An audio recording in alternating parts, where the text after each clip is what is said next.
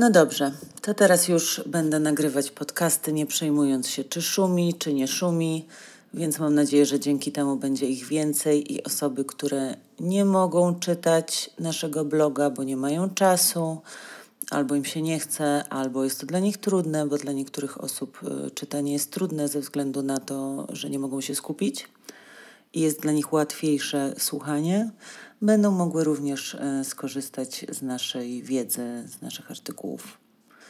I dzisiaj chciałabym zacząć od naszego najnowszego artykułu, czyli chodzi tutaj o protokół aktywizacji behawioralnej, jeden z, najlepszy, jeden z najlepszych protokołów leczenia depresji. Jest to już część siódma, ale zaczynam od niej, ponieważ jest to mm, jedna z najfajniejszych części, która też dotyczy bardzo wielu osób i wielu ludziom się e, przyda. Więc ta część siódma dotyczy nawyków myślenia, takich myśli różnych, negatywnych czy też niekorzystnych, niepomocnych, które nasze umysły nam generują. Nam, wszystkim ludziom, no ale oczywiście w depresji czy u ludzi skłonnych do depresji jest tych myśli e, dużo więcej i mogą generować naprawdę bardzo obniżony nastrój. Przyglądamy się nawykom myślenia, ponieważ no, nie żyjemy wyłącznie w świecie rzeczywistym, w, ty, w tym, który nas otacza, w materialnym, który przecież nam generuje wystarczająco problemów, bo mogą nas wyrzucić z pracy, ktoś e, może nas zostawić, to już wystarczająco jest trudne, ale nasz własny umysł generuje dodatkowe problemy za pomocą myśli. To rzeczywiście może przynieść nam tak naprawdę więcej problemów niż to, co przynosi rzeczywistość. I tutaj taki fajny cytat Marka Twaina: Przeżyłem wiele lat i miałem wiele problemów, z których większość nigdy się nie wydarzyła. Byli naukowcy, którzy to sprawdzili. 85% rzeczy, o które się martwimy, nigdy się nie wydarza.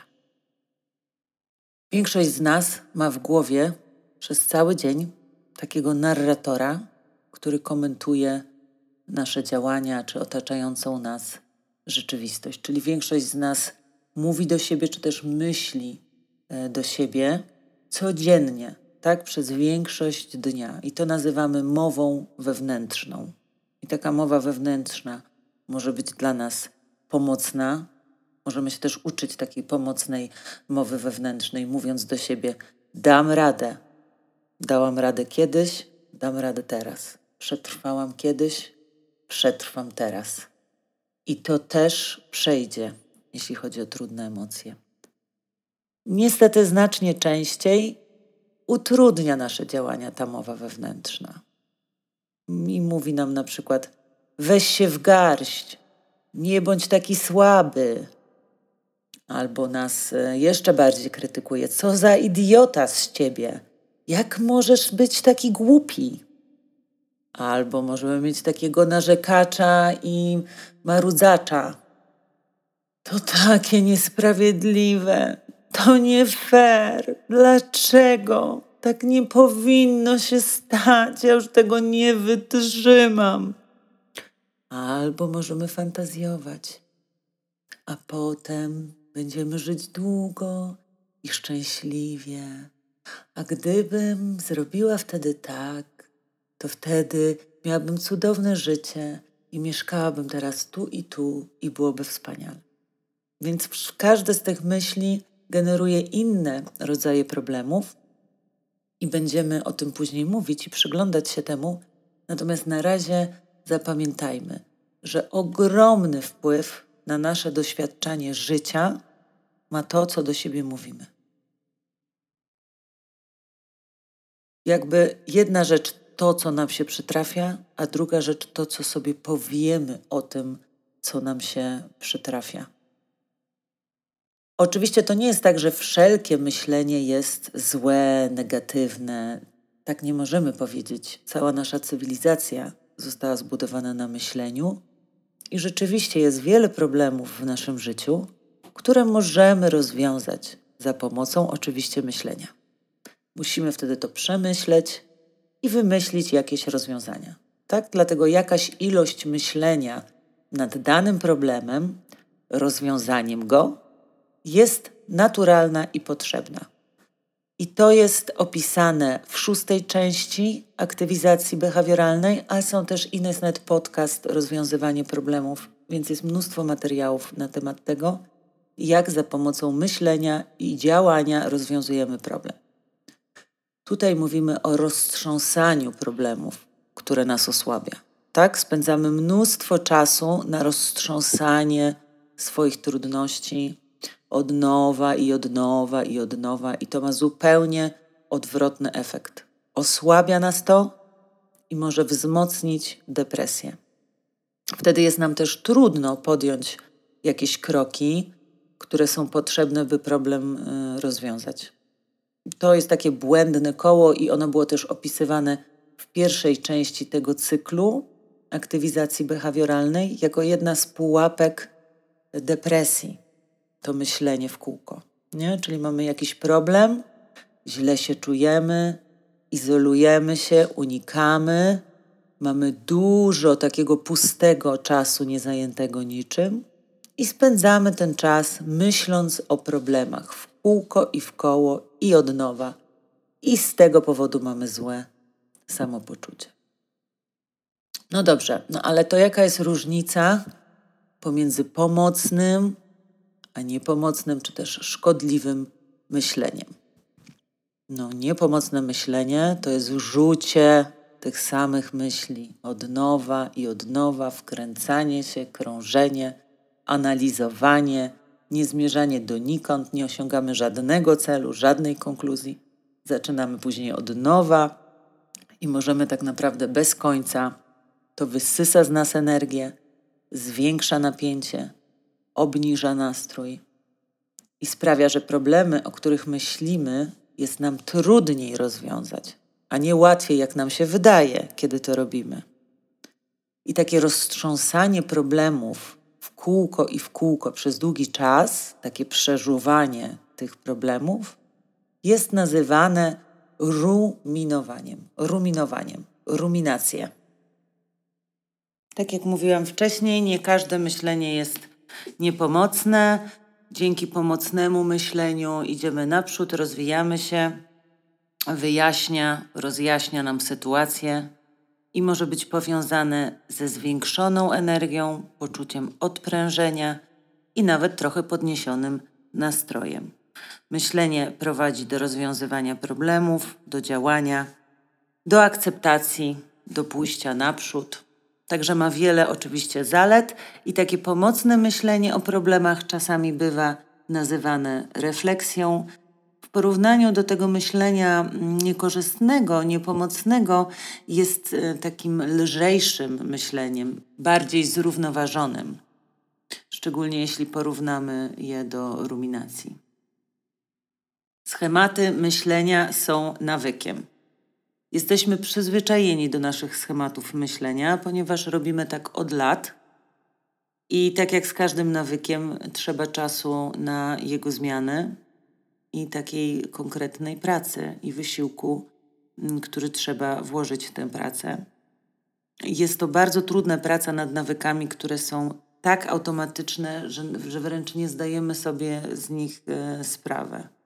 Nie? To jest tak, że mamy gdzieś w tyle te myśli negatywne, one mogą nam towarzyszyć cały dzień tak naprawdę, a my nie wiemy, że one są, tylko obniża nam się wciąż nastrój i to jest jedyny efekt dla nas e, widoczny. I w takich sytuacjach pierwszym krokiem no, musimy zacząć w ogóle zauważać, że to się wydarza, kiedy to się wydarza. No i jak zwykle w psychologii najlepszą metodą jest zapisywanie. Potem będziemy jeszcze się przyglądać, jak to dokładnie zrobić, ale jeżeli chcecie pracować ze swoimi emocjami czy myślami, no nie pokonacie ich, że tak powiem, też myśląc, tylko trzeba to po prostu napisać na kartce, prowadzić dzienniki, zapisy. Wracając do myśli. Myśli definiują nasze spojrzenie na świat. Obserwujemy cały świat poprzez jakby takie okulary naszego umysłu, naszych myśli. Dlatego to jest takie trudne spojrzeć z dystansu. Nie? To jest tak, jakbyśmy chodzili w okularach po domu i mówili: Gdzie są moje okulary? Gdzie są moje okulary? Mamy je cały czas na nosie. Tak samo trudno jest y, zdobyć ten dystans mm, do tego myślenia. Więc zanim zaczniemy zapisywać, prowadzić ten zapis myśli, warto też wiedzieć, o co w ogóle chodzi, na co mamy zwrócić uwagę. Więc zaraz sobie powiemy, jak wygląda to niepomocne myślenie. Oczywiście nie możemy wymienić wszystkich przykładów, bo nasze umysły są niezwykle kreatywne w wymyślaniu przeróżnych katastrof i masakr i niebezpieczeństw, które czyhają tuż za rogiem, a także w mówieniu nam, jakie nasze życie jest straszne mm, i świat okropny. Ale te przykłady trochę chociaż pokażą nam, na co powinniśmy zwracać uwagę. A więc takie typowe cechy tego niepomocnego myślenia jest to, że jest powtarzalne, monotonne, kółko powtarza to samo. Często też się rozrasta. Na przykład zaczynamy od jednego błędu, popełniłam dzisiaj jakiś drobny błąd, ale potem sobie przypominam, no tak, ale tydzień temu to dopiero zawaliłam, a miesiąc temu, a trzy miesiące, a dwanaście, właściwie całe moje życie i tak dalej. Im dalej w las, tym więcej drzew. Mamy efekt kuli śnieżnej. Dochodzą do tego oceny nas samych, ale to jeszcze będziemy później mówić. To troszeczkę inny rodzaj myśli.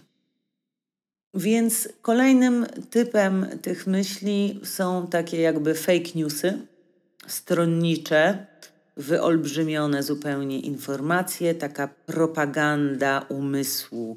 On chce ci przedstawić bardzo sensacyjną opowieść i pokazuje dowody w bardzo stronniczy sposób, wyolbrzymia, katastrofizuje, przekonuje, że jest wszystko stracone kiedy tak naprawdę nic takiego się nie stało.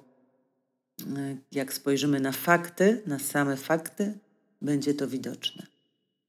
No, mimo to, oczywiście, to jest nasz umysł, ma to ogromną moc. Czujemy, że te myśli, to myślenie jest bardzo ważne. Wszystko inne nas niepotrzebnie rozprasza. Możemy wręcz czuć irytację, kiedy mamy zająć się czymś innym niż myśleniem nad tym ważnym problemem czy problemami. Tak samo takie myślenie w złości, to jakby emocje tutaj nie mają znaczenia. Nie? Przypominam sobie jedną rzecz, e, która mnie zirytowała, później kolejną i następne, i zaraz mogę dojść do wniosku, że ta osoba tylko mnie irytuje, bo przypomniałam sobie te wszystkie rzeczy. Emocje są zależne od nastroju, czyli to jeszcze działa przeciwko nam. Jeśli jestem smutna, pamiętam tylko smutne rzeczy i myślę też o przyszłości jako o smutnej. Dlatego też wygrywanie z tymi mechanizmami jest takie utrudnione. Jakie mamy typowe wzory i tematy? Opowiedzieliśmy sobie już, że te myśli są jak fake newsy, że są stronnicze, że to dzieje się w kółko i to samo, a teraz spróbujemy znaleźć typowe tematy, typowe schematy myślenia, które jeśli zdarzają się trochę czasami, no to oczywiście nie ma problemu. Natomiast jeśli trwa to zbyt długo, no to stanie się to e, szkodliwe. I teraz niektóre mogą być podobne do Twoich, albo przynajmniej dadzą Ci pomysły, mm, czego szukać. Więc jak później będzie ten zapis myśli do prowadzenia, no to możesz wrócić do tego, e, odsłuchać od tego momentu, albo po prostu zajrzeć na nasz blog emocje.pro i tam jest to wszystko opisane i tabelki są wypełnione wstępnie zapisu myśli. A więc jakie mamy typowe wzorce czy też tematy szkodliwego myślenia? Jak wiemy, depresja często zaczyna się, jak coś pójdzie nie tak. No i kiedy coś idzie nie tak, no to to jest zupełnie normalne, że chce się dowiedzieć yy, dlaczego. Dlaczego tak się stało? Dlaczego to się przytrafiło mnie? No ale często nie mamy na to jakiejś odpowiedzi sensownej. I bardzo łatwo możemy wskoczyć na właśnie zapętlony taki tor myślenia, który poprowadzi nas prosto i szybko do depresji. Inną sprawą jest, że kiedy coś idzie źle, bardzo lubimy zdecydować, czyja to wina. Znaleźć winnego. No i nasz umysł bardzo łatwo dojdzie do wniosku, że to jest nasza własna wina. Żeby upewnić się, że to na pewno nasza wina, umysł zacznie analizować nasz charakter. Będzie szukać przykładów podobnych błędów i przewinień z przeszłości. Oczywiście każdy z nas takie ma, więc znajdzie takie. Będzie to wyglądać wtedy tak. Coś idzie źle. Czyja to wina? Czy to moja wina? Próbuję to ustalić poprzez analizę swojego charakteru plus dawnych porażek. Znajduję mnóstwo przykładów. Czuję się depresyjnie i bez nadziei żadnej. Tak więc wydarza się coś nie tak, a ja zaczynam analizować swój e, charakter. To też nazywane jest psychologii podstawowym błędem atrybucji, że kiedy coś dzieje się źle, popełniamy jakiś błąd, to zamiast przypisywać to sytuacji zewnętrznej, to wyjaśniamy to czynnikami wewnętrznymi i w dodatku stałymi, na przykład charakterem. Dlatego w depresji możemy mówić o depresyjnym błędzie atrybucji. Oczywiście takie myślenie może prowadzić do depresji, no bo jeżeli uważamy, że powodem każdego problemu jesteśmy my sami, jakaś nasza słabość trwała, jakaś nasza cecha beznadziejna, to dochodzimy do wniosku, że tego nie da się zmienić. Więc jaka jest szansa na poprawę naszej sytuacji? Dlatego oczywiście wpadamy w objęcia depresji. Nie mamy żadnej motywacji, żeby rozwiązywać jakieś e, problemy. Bardzo trudno nam się zaktywizować do działania. No i znowu, może mi się wydawać bardzo ważnym myślenie o tym wszystkim, bo mam poczucie, że kiedy wreszcie zrozumiem, co jest ze mną nie tak, to to naprawię. Ale bardzo rzadko to się dzieje, bo myślimy ciągle to samo w tej pętli. Jak już wiemy, kiedy coś idzie nie tak, często mamy też myśli, że inni będą nas winić, że będą myśleć, że to nasza wina. Wtedy z kolei możemy sobie wyobrażać, jak bronić się przed atakiem. Czyli takie przygotowywanie się do rozprawy sądowej. Coś idzie nie tak, na pewno mnie obwinią. Wyobrażam sobie wszystkie krytyczne rzeczy, które oni mogą myśleć czy mówić. Później wyobrażam sobie rozmowę, w której wyjaśniam, dlaczego to nie była moja wina. No, oczywiście takie myślenie też e, obniża mi nastrój. Znowu, istnieją sytuacje, kiedy to może być przydatne, ale zwykle to wszystko robimy w głowie i prowadzi to tylko do zamartwiania się i niepokoju. A zwykle najgorszym krytykiem jesteśmy my sami. Nikt inny tego nie słucha. Oczywiście wszyscy mamy nieraz trudność z zaakceptowaniem złych rzeczy, które się dzieją, rzeczy, których nie chcemy. Bardzo ludzkim jest wracać do przeszłości i zastanawiać się, jak mogła się potoczyć inaczej.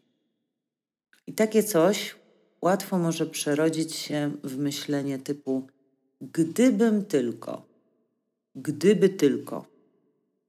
W psychologii nazywamy to myśleniem kontrfaktycznym. Dzieje się coś złego, jak to się stało? Analizuję przeszłość, by wymyślić, jak mogło to się nie wydarzyć. Wyobrażam sobie moje życie, gdyby tylko to się nie wydarzyło. Przypominam sobie, że to się jednak wydarzyło. No i znowu czuję się źle. Gdybym tylko skończyła inne studia, gdybym tylko wyszła za kogoś innego i wyobrażanie sobie tych alternatywnych scenariuszy i rzeczywistości, a później twarde uderzenie na ziemię i zobaczenie, że to moje życie nie wygląda tak, jak przed chwilą y, myślałam w swojej fantazji. Więc tutaj też możemy w tych myślach utknąć i zapętlić się. Na chwilę poprawić nam to może humor nawet, prawda? Kiedy w tym momencie, kiedy się rozmarzam, ach, jakbym wyszła za tamtego, to bym mieszkała w pałacu i jeździła na jednorożcu. Mogło być tak wspaniale. No ale właśnie, potem zderzam się z rzeczywistością. Nie jeżdżę na jednorożcu, tylko na osiołku bo nie wyszłam za tamtego, tylko za innego. Tak właśnie się zdarzyło. Mogę sobie tutaj, nie wiem, tupać nogami, krzyczeć i płakać i rozdzierać koszulkę, mm, ale to niczego nie zmieni. Tak po prostu jest. Więc takie myślenie, gdyby tylko, oczywiście, kiedy czasami, kiedy czasami to robimy, to jest zupełnie normalne, ale będzie szkodliwe, jeśli stanie się nawykiem. O, jedno z moich ulubionych e, to jest myślenie typu nie zależy mi, wisi mi to. Część z naszej mowy wewnętrznej czy też myślenia ma przekonać nas samych o czymś. Na przykład, że to nie była nasza wina. No i też czasami próbujemy siebie przekonać, że przecież nam nie zależy. I co z tego? To i tak bez znaczenia. Mam to gdzieś. Wisi mi to. No bo zwykle czujemy się źle, kiedy zdarza się coś złego. Możemy czuć smutek, złość, wstyd, odrzucenie, poczucie winy, dowolną ilość negatywnych emocji. To jest zupełnie normalne. No, ale to jest co, oczywiście też zupełnie zrozumiałe. Czasami chcemy ochronić siebie przed tymi trudnymi emocjami, no właśnie, na przykład obniżając oczekiwania wobec ludzi, czy w ogóle wobec życia, wobec świata. No ale niestety tu jest pewna pułapka, bo nasze życie to jest dokładnie to, co sobie o tym życiu powiemy. Nasze życie wygląda tak, jak sobie o nim opowiadamy. To są te okulary, które noszę cały czas na swoim nosie, więc jeśli one będą bardzo czarne, taka będzie moja rzeczywistość. Więc jeśli mówię sobie, że życie jest bez sensu, no to takim się stanie. Tak samo jak zagłuszamy smutek, możemy zagłuszyć, stępić albo nawet zablokować nasze odczuwanie szczęścia. Więc ten schemat nie zależy mi, wygląda tak, że najpierw dotyka mnie jakaś utrata, porażka, pojawia się możliwość odczuwania smutku z tego powodu i od razu mówię sobie: A, wszystko mi jedno. Nie zależy mi, nie potrzebuję tego. Potem, przecież życie jest bez sensu, nie mam celu. Potem, Najlepiej niczego od życia nie oczekiwać. No, później poczucie nieszczęścia z tego wszystkiego wynika. Kolejnym stałym refrenem w naszej głowie może być dlaczego ja albo powody depresji. No bo właśnie, jak zdarzają się nam złe rzeczy, pytamy dlaczego. I depresja nie jest tutaj wyjątkiem. Kiedy ktoś doświadcza depresji albo nawrotu depresji, często zaczyna siebie pytać, dlaczego?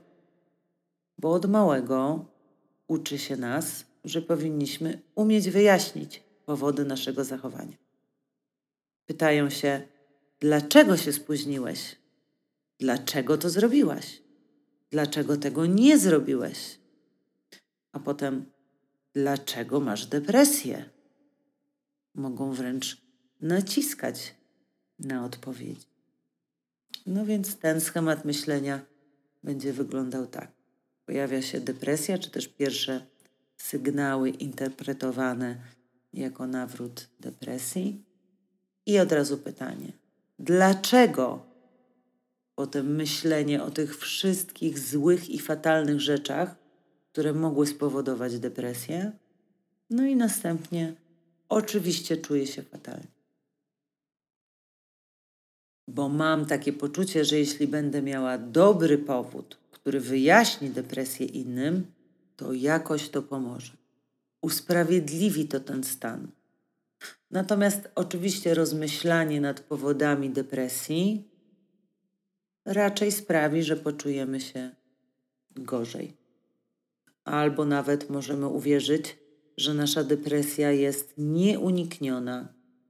No, oczywiście za chwilę możemy sobie powiedzieć, że się nic nie da zrobić, że nie ma rozwiązań i możemy nawet nie potrafić otworzyć się na możliwość zmiany. Wtedy cokolwiek ktoś nam powie, to my od razu powiemy tak, ale. Tak, ale dla mnie to już nie ma szans. Kolejnym y, typowym myśleniem jest krytycyzm. Oczywiście, krytycyzm zwykle jest używany w dobrej wierze do poprawiania ludzi.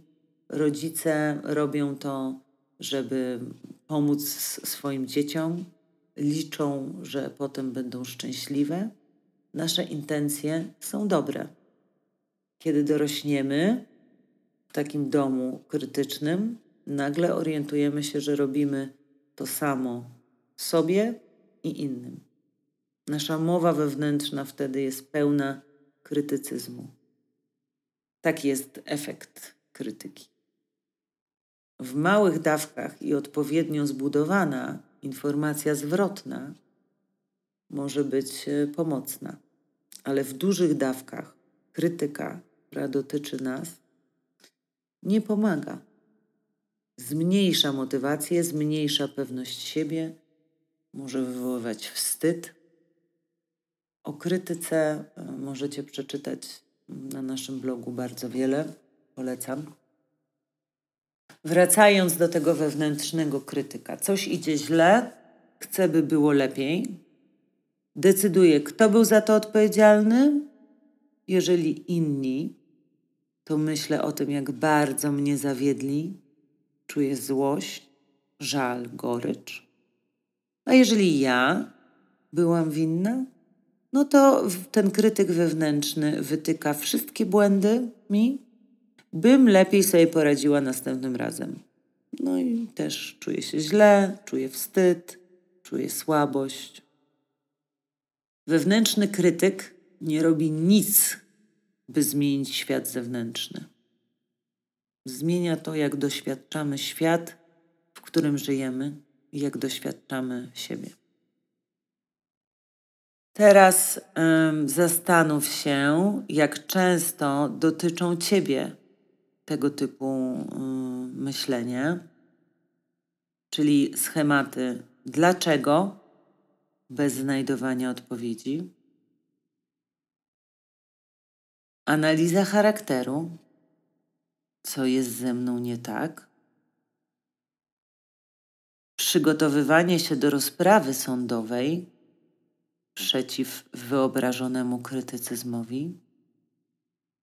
Gdyby tylko sprawy potoczyły się inaczej, nie zależy mi i wszystkie powody, dlaczego ma mi prawo nie zależeć. Powody do depresji, które wyjaśniają lub usprawiedliwiają depresję. Wewnętrzny krytyk, mnie samej albo innych. I jeszcze dodatkowe spiski i intrygi. Jak odzyskam to, co moje? Porównania.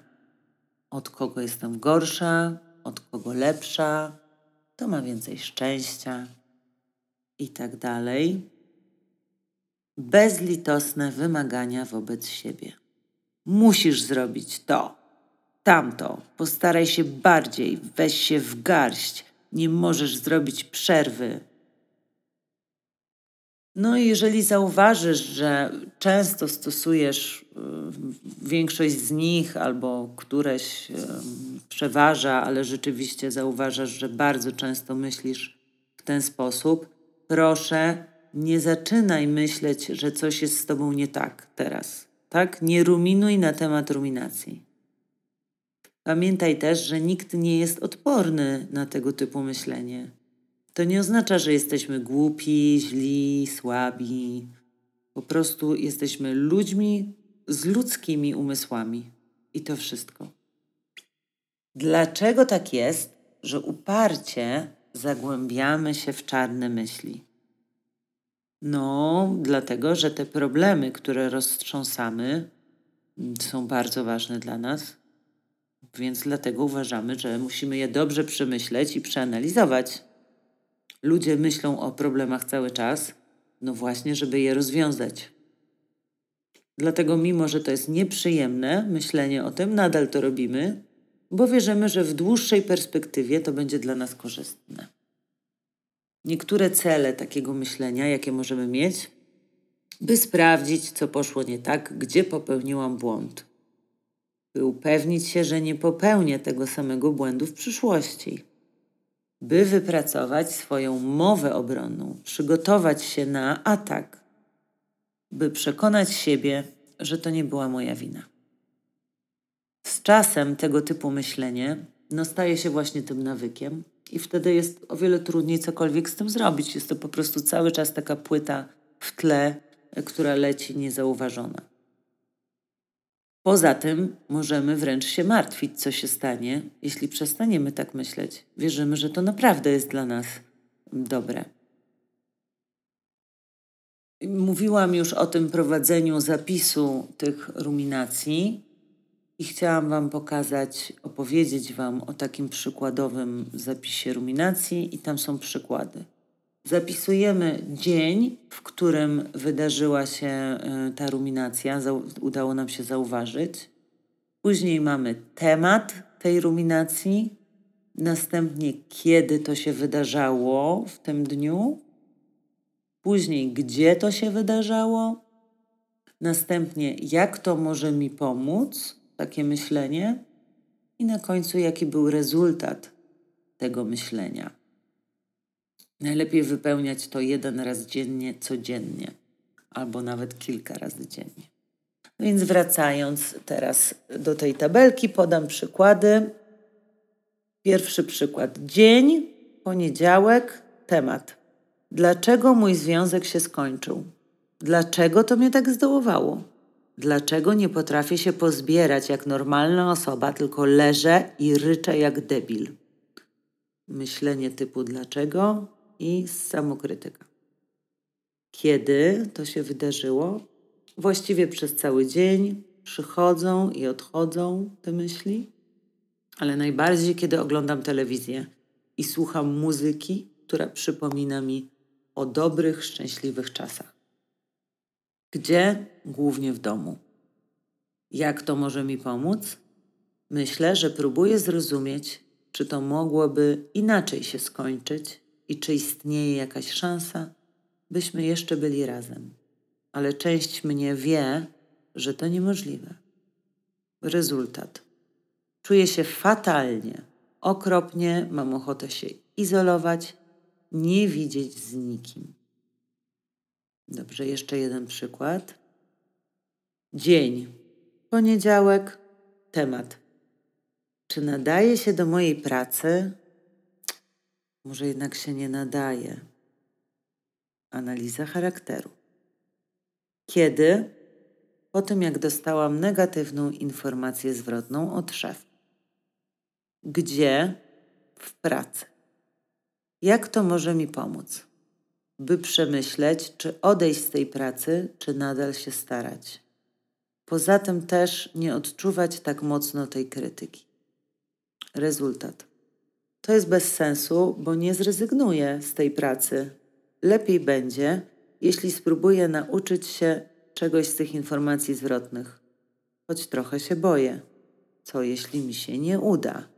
I zaczyna się od nowa. Więc w taki sposób to prowadzimy. Na, y, na stronie naszej, tam w tym artykule, można sobie ściągnąć mm, w PDF-ie mm, wzór tego zapisu ruminacji. Kiedy już poprowadzimy przez jakiś czas te zapisy, no to robimy to po to, żeby wyciągnąć wnioski. Kiedy wyciągamy wnioski, możemy zadać sobie takie pytanie: Kiedy i gdzie zdarza się ruminowanie? Jaka jest pora dnia? Ile czasu spędzamy na ruminowaniu każdego dnia? Jakie miejsce jest typowe dla ruminowania? Czy bardziej kiedy jestem sama, czy kiedy jestem z innymi? Czy jest jakiś typowy wyzwalacz? Ruminacje często nachodzą nas, jak mamy dużo nieustrukturyzowanego, pustego czasu. Czy tak było u Ciebie? Jakieś inne informacje, oczywiście, i obserwacje możemy zapisać. Musimy się też zastanowić, czy możemy wprowadzić jakieś zmiany w swoim planie dnia czy tygodnia, by zmniejszyć okazję do ruminowania. Jakie to mogłyby być zmiany?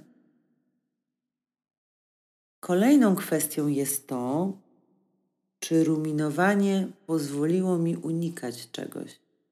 Czyli kiedy ruminowałaś, czego nie robiłaś. Bo rozmyślanie o problemach może być formą unikania. Tak jakby oszukujemy sami siebie, że rozwiązujemy problem myśląc o nim, no ale właśnie, w rzeczywistości tylko o nim myślimy, albo nawet marzymy o tym, żeby zniknął ten problem, albo myślimy w ogóle o czymś innym. Więc możesz przeanalizować swój zapis i zastanowić się, co byś robiła, gdybyś nie ruminowała. Co byś robiła zamiast ruminowania? Zastanów się też, czy masz niezałatwione sprawy, obowiązki, rzeczy, które jak gradowa chmura wiszą ci nad głową. Takie sprawy, które dokładają jeszcze do Twoich ruminacji. Później zastanów się, jakie były główne tematy tych ruminacji, wzorce, schematy. Bo zidentyfikowanie schematów i nadanie im nazw, na przykład, ach, to jest myślenie, gdyby tylko, może nam też pomóc się zdystansować e, do niego. Czy udało Ci się coś takiego ostatnio? Takie zdystansowanie się? Czy ruminowanie, kiedy się działo, wydawało się ważne w tamtym momencie? Czy miałaś poczucie, że coś osiągasz dzięki temu? Co to takiego było? Jakieś inne myśli o pożyteczności ruminacji? Teraz jeszcze zastanów się nad konsekwencjami ruminacji. Jakie było Twoje samopoczucie po ruminowaniu? Jaki był Twój nastrój po ruminacjach? Jakie było poczucie pogodzenia się ze sobą i światem? Bardziej czy mniej zdolna do poradzenia sobie z problemami się czułaś? Bardziej czy mniej optymistyczna w stosunku do przyszłości? Fajnym eksperymentem jest też um, coś takiego, żebyś teraz zapisała, zapisał swój nastrój, później spędź 5 minut na ruminowaniu na jakiś swój ulubiony temat I po tych pięciu minutach ponownie oceń swój nastrój. Może być od zera do dziesięciu. I zobacz, czy uda Ci się coś zaobserwować przy takim krótkim eksperymencie. Oczywiście to wszystko robimy nie po to, żeby dojść do wniosku, o tak, ruminuję i jestem beznadziejna, beznadziejny. Robimy to po to, żeby przestać w ten sposób myśleć. To jest jakby pierwszy krok, zdanie sobie sprawy z tego. Kolejnymi krokami będzie po prostu zmiana naszego zachowania. Po pierwsze, zmniejszamy okazję do ruminowania. No właśnie, zmiana planu dnia czy weekendu. Jeżeli zauważysz, że ruminujesz rano, leżąc w łóżku, no to spróbuj wstawać wcześniej i nie leżeć w tym łóżku. Albo wręcz włączyć sobie muzykę i wyskoczyć z tego łóżka. A jeżeli jest tak, że jakieś konkretne wydarzenia wywołują ruminację, na przykład spotkanie z szefem, to zaplanuj coś, co odwróci Twoją uwagę najszybciej jak się da po tym wydarzeniu. Nie? Na przykład spotkanie z przyjaciółką na lunch od razu po tym spotkaniu.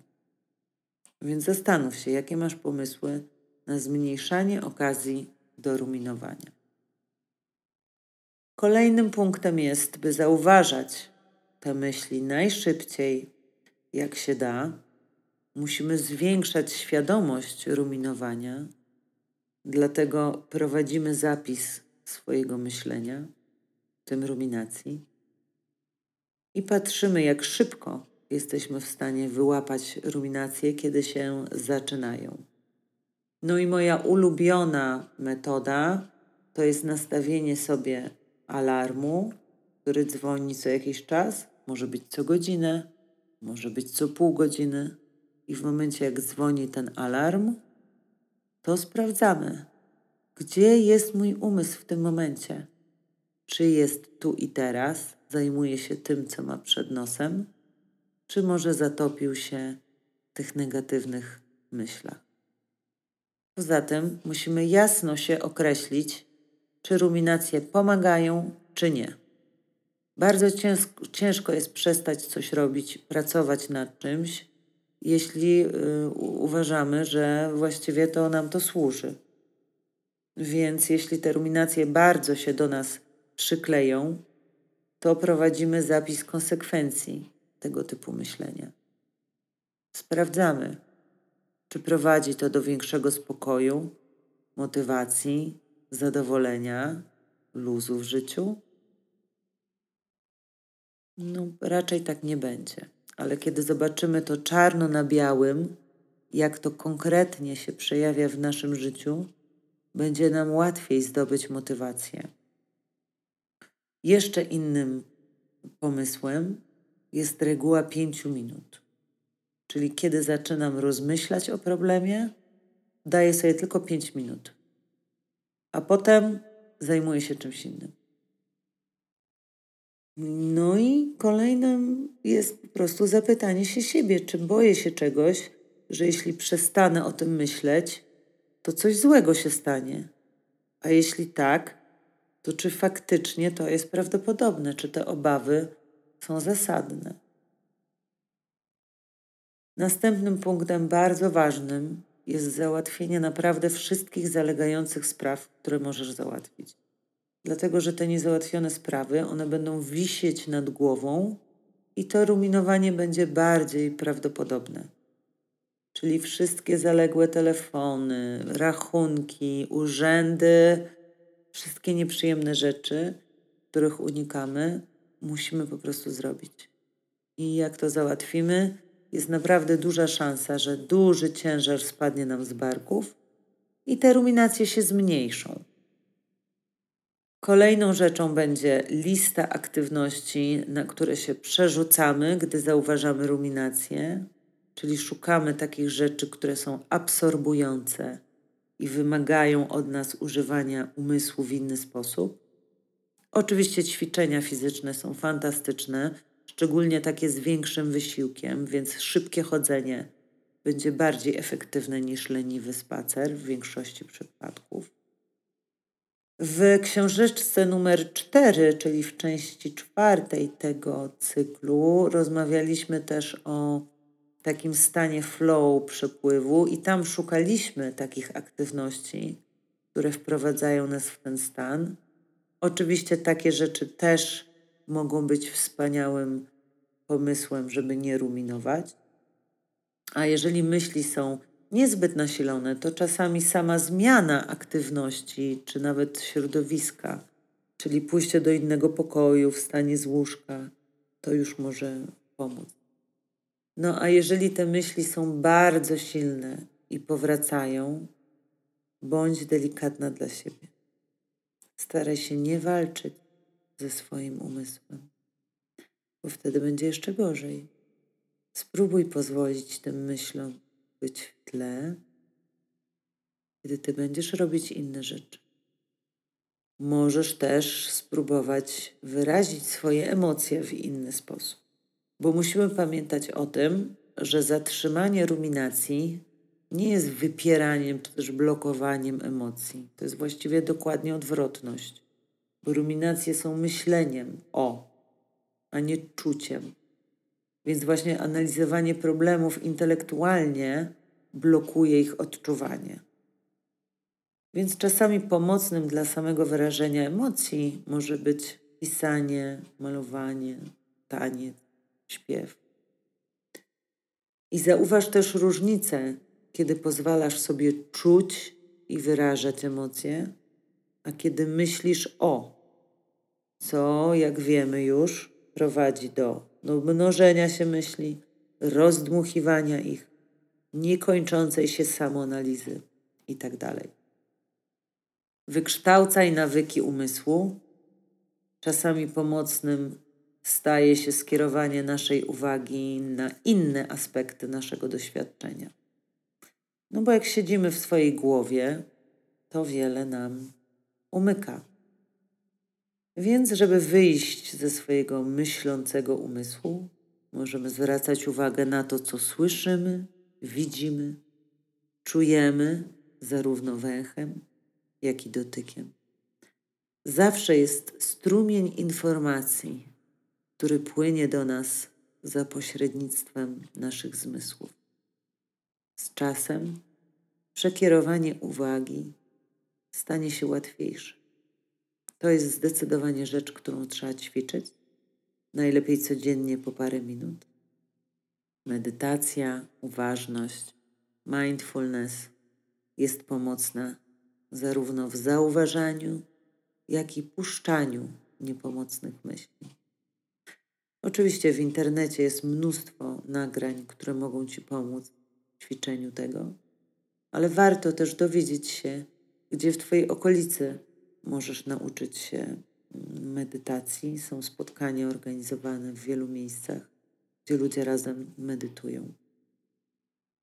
Później, kiedy czas będzie odpowiedni, warto zainteresować się również, jak nauczyć się ciekawości, otwartości, dobrej woli i współczucia wobec siebie i innych. A na koniec sławne japońskie haiku Matsuo Basho, które podpowiada lepsze podejście do życia, tłumaczyła Agnieszka Żuławska-Umeda. Tu staw wiekowy, skacze żaba i oto woda zagrała. Japońskie, podręcznikowe wyjaśnienie tekstu. Do starego stawu o zielonkawej, nieruchomej wodzie nagle wskoczyła żaba i przerwana została cisza. Jednak stary staw niebawem wchłonął odgłos i ponownie nastała cisza, spokój.